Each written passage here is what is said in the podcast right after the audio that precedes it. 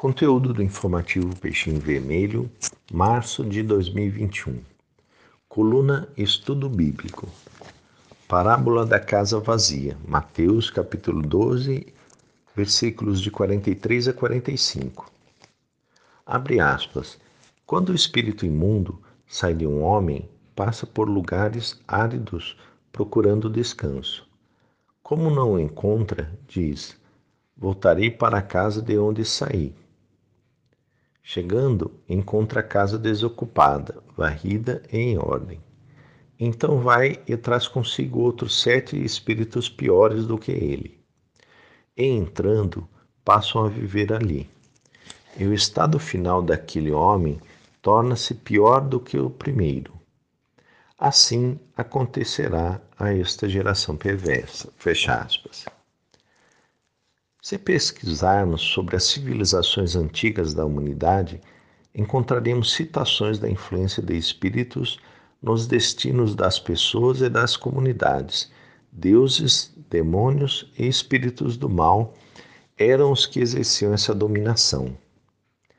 Em O Livro dos Espíritos, na pergunta 457, os espíritos influem sobre os nossos pensamentos e as nossas ações? Resposta: a esse respeito, a sua influência é maior do que credes, porque, frequentemente, são eles que nos, que nos dirigem.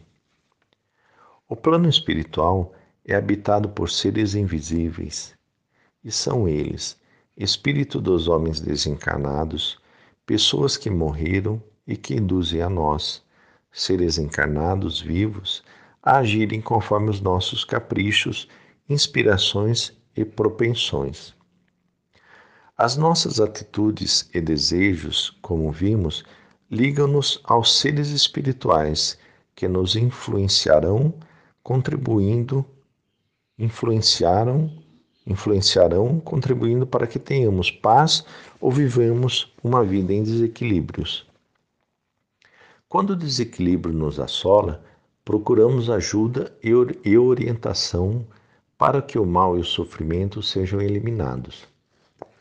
Se esse desequilíbrio é oriundo da influenciação de espíritos sofredores, denominamos obsessão, que é a ação persistente que um espírito exerce sobre um indivíduo.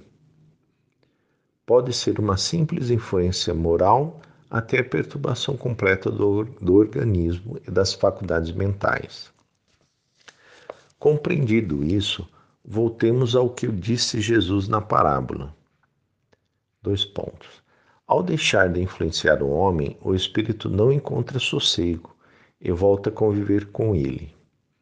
Ao chegar, o espírito acha a casa desocupada, varrida, adornada e vazia, tornando-a ter domínio sobre o assediado.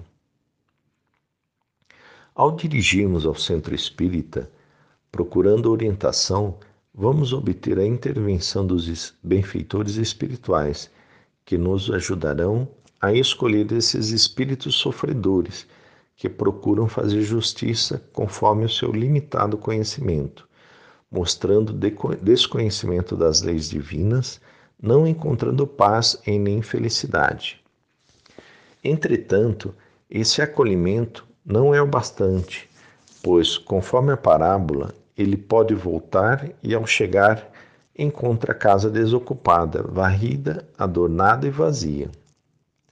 A casa que Jesus elucida é a nossa mente, sede do espírito. Essa estrutura organizacional, para viver em equilíbrio, em contato com os benfeitores espirituais, depende da nossa conduta vontade e interesse em vivenciar os ensinamentos de Jesus. Para não ficarmos às voltas com entidades perturbadoras, pois nem sempre elas são vingativas, mas sim se ajustam aos nossos interesses pessoais, a vigilância moral é fundamental para não permitir o assédio à nossa casa mental.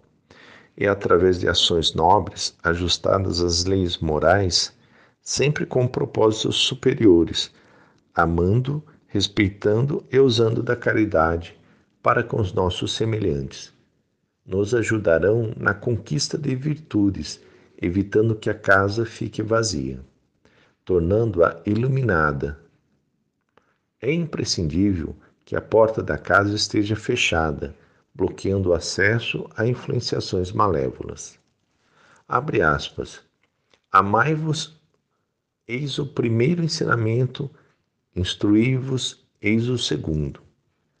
Todas as verdades se encontram no cristianismo, espírito da verdade. E assim encerramos mais uma coluna.